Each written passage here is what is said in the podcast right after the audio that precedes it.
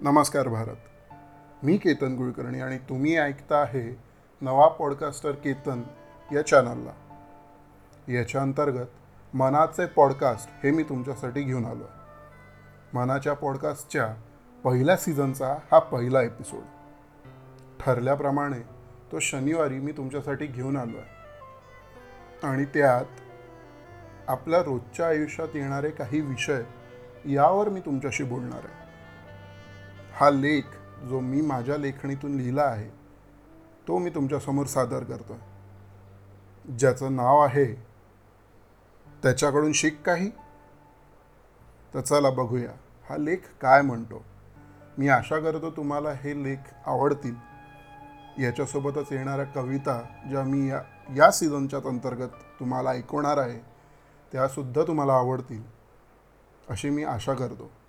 चला तर आपण बघूया हा लेख काय आहे आणि हा मुळात मुद्दाच काय आहे?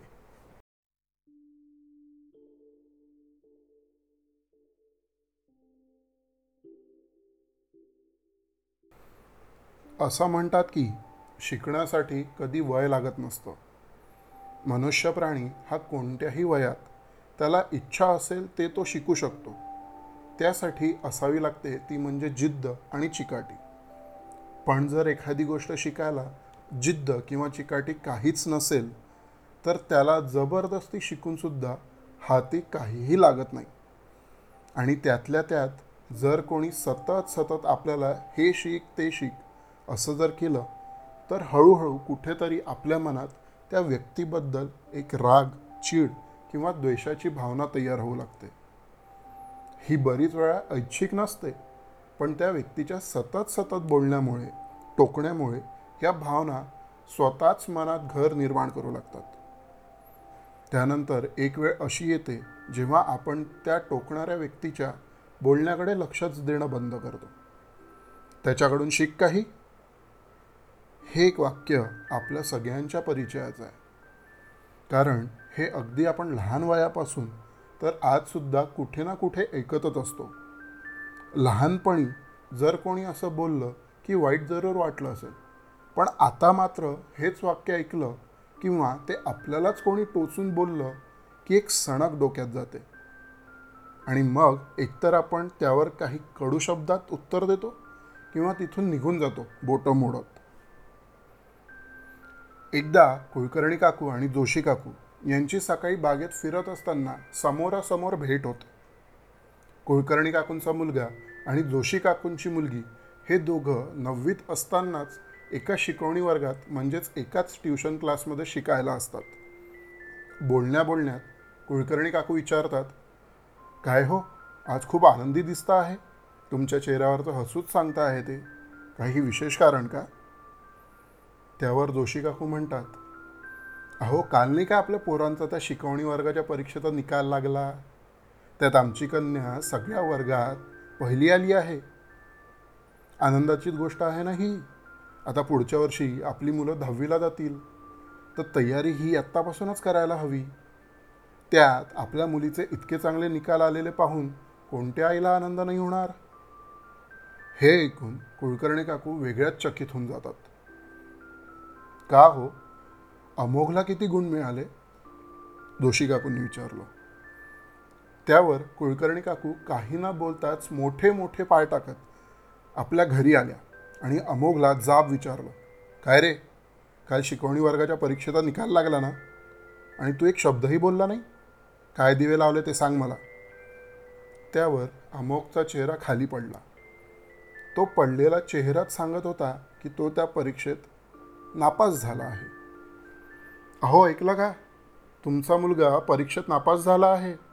वरून तो आपल्यापासून गोष्टीसुद्धा लपवायला लागला आहे.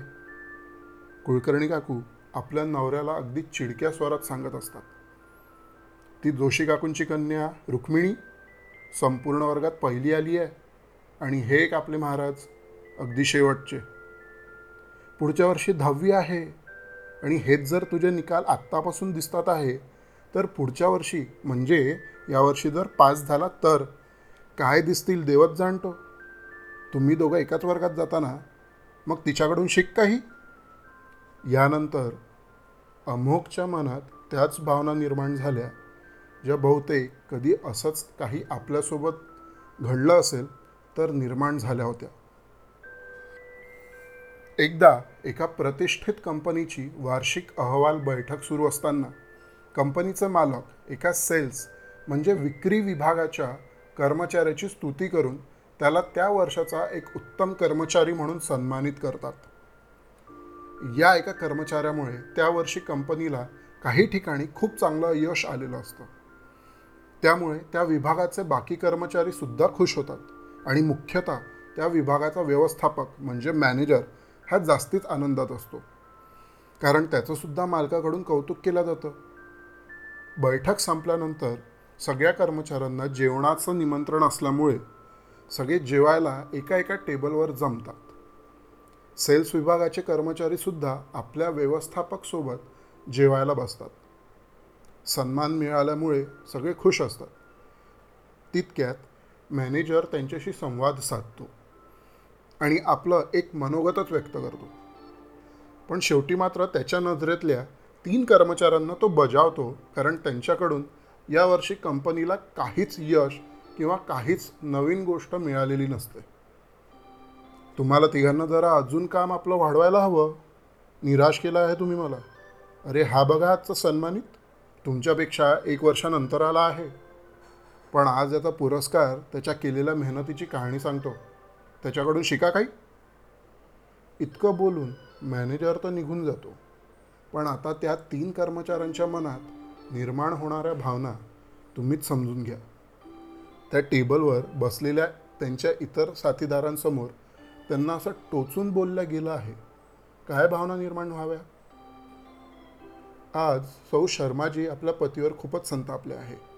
संतापाचं कारण त्यांच्या पतीच्या मित्राचा वाढदिवस. वाढदिवस असल्यामुळे मिस्टर शर्मा यांचे काही इतर मित्र वाढदिवस असलेल्या मित्राच्या घरी पार्टी करायला जमतात. पार्टी अगदी छान रंगते.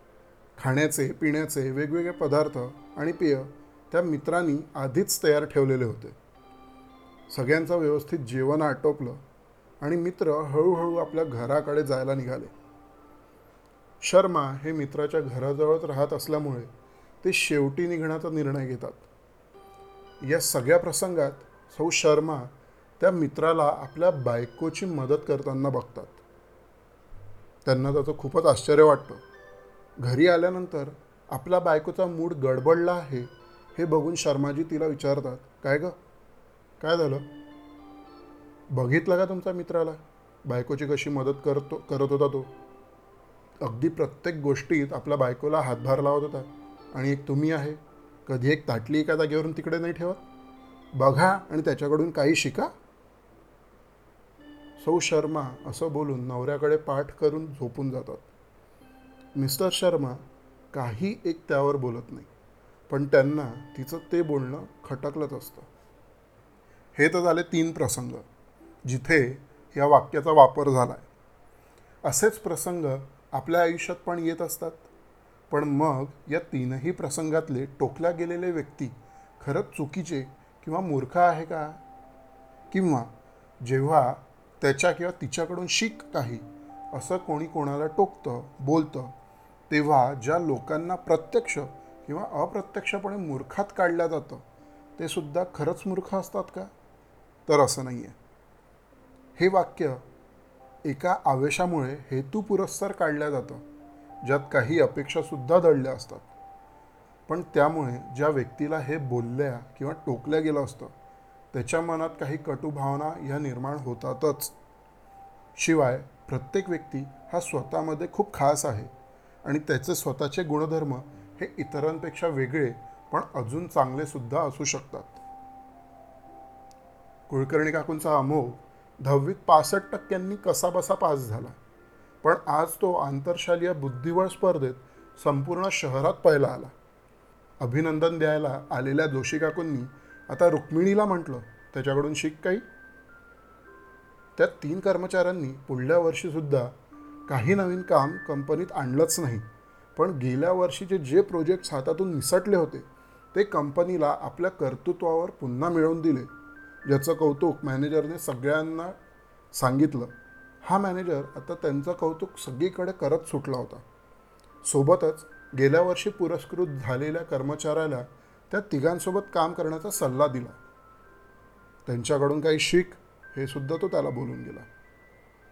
मिस्टर शर्मा यांना दोन मुलं आहेत. आणि ते आपल्या मुलांची सतत काळजी घेत असतात. आणि त्यांच्या अभ्यासात त्यांना मदत करत असतात. एक उत्कृष्ट पिता कसा असावा याचं उदाहरण म्हणून शर्माजी यांच्या मित्रांच्या बायका आपल्या नवऱ्यांना देत असतात. उत्कृष्ट पिता हा शर्माजी यांच्यासारखा असावा. त्यांच्याकडून शिका काही? म्हणण्याचा अर्थ एकच आहे. प्रत्येक व्यक्ती हा आयुष्यभर काही ना काही शिकत असतो. पण त्या शिक्षणातून काय निर्माण होईल हे पुढे त्याचे गुणधर्म सांगत असतात. बहुतेक कधी त्याच्या किंवा तिच्याकडून शिक काही असं जरी टोकलं गेलं आणि कोणी मनावर या वाक्याला घेऊन शिकायचा प्रयत्न केलाच तरी हे निश्चित नाही की तो किंवा ती व्यक्ती सुद्धा तशीच होईल ज्याला उद्देशून समोरच्याला टोकलं गेलं असतं. एखाद्या व्यक्तीकडून काही शिकून घेण्यासारखं असलं तर ते नक्की शिकायचं. पण त्यातून सारखेच निकाल मिळतील ही अपेक्षा बहुतेक खोटी ठरू शकते. आणि अशी अपेक्षा खोटी ठरल्यास समोरच्या व्यक्तीच्या मनात जी कटू भावना निर्माण झालेली असेल त्या भावनेला सुद्धा पुसता येणं हे जवळजवळ अशक्यच आहे. म्हणून त्याच्या किंवा तिच्याकडून शिक काही असं जरी म्हटलं गेलं तरीसुद्धा प्रत्येक व्यक्ती हा वेगळा आहे आणि प्रत्येकाचे गुणधर्मसुद्धा वेगळे आणि उत्तम आहे हे नेहमी लक्षात असू द्या. तर असा आहे आजचा विषय. यातून सांगण्याचा तात्पर्य इतकंच की जेव्हा दुसऱ्याला आपण काही हेतुपुरस्सर शिकायला म्हणतो तेव्हा बहुतेक हे सुद्धा होऊ शकतं की त्याच्यात त्या व्यक्तीमध्ये असलेल्या मूळ गुणांना आपण न बघता त्याच्याकडनं काही वेगळ्याच अपेक्षा ठेवून बोलायला लागतो. पण असं नसतं. प्रत्येक व्यक्तीमध्ये आपले खूप चांगले गुण असतात. प्रत्येक व्यक्ती हा अतिशय उत्तम असतो. फक्त त्याला त्याच्या गुणांची ओळख कधीकधी थोडी उशिरा होते. म्हणून त्याला असं टोकून बोललं किंवा टाकून बोललं तर बहुतेक आपण त्याच्या मनात आपल्याचबद्दल कटू भावना कडू भावना राग द्वेष हे निर्माण करू शकतो. पण असं टोचून न बोलता त्याच्यामधल्या गुणांना ओळखून जर आपण त्याला प्रोत्साहन दिलं तर त्यातून बहुतेक काहीतरी अजून चांगलं निर्माण होऊ शकतं. म्हणून पुढे कधी आयुष्यात जर तुम्ही असं कधी कोणाला टोकाल तर एकदा हे मनात विचार जरूर आणाल की आपण त्याच्या गुणधर्मांना त्याच्या मूळ गुणधर्मांना कुठे झाकत तर नाही आहे. मी आशा करतो तुम्हाला माझा हा विषय आवडला असेल. तुमच्या यावरती काय प्रतिक्रिया आहे हे मला कळवा. मी इंस्टाग्राम फेसबुक ट्विटर इथे सगळीकडे तुम्हाला उपलब्ध आहे. याशिवाय जे मला ज्यांना मला ईमेलसुद्धा करायचा आहे त्यांना ते सुद्धा मला ईमेल करू शकतात. मी तुम्हाला आज याचा सगळ्या लिंकसुद्धा पुरवेल. पुढच्या एपिसोडपर्यंत वाट बघा. पुढचा एपिसोड हा पुढच्या शनिवारी किंवा रविवारी एका नवीन विषयासोबत किंवा एखाद्या नवीन चांगल्या कवितेसोबत मी तुमच्यासमोर येईल. आहे तोपर्यंत स्वतःची काळजी घ्या. स्वस्थ राहा चांगले राहा आनंदी राहा हसत राहा. धन्यवाद. जय हिंद. जय भारत.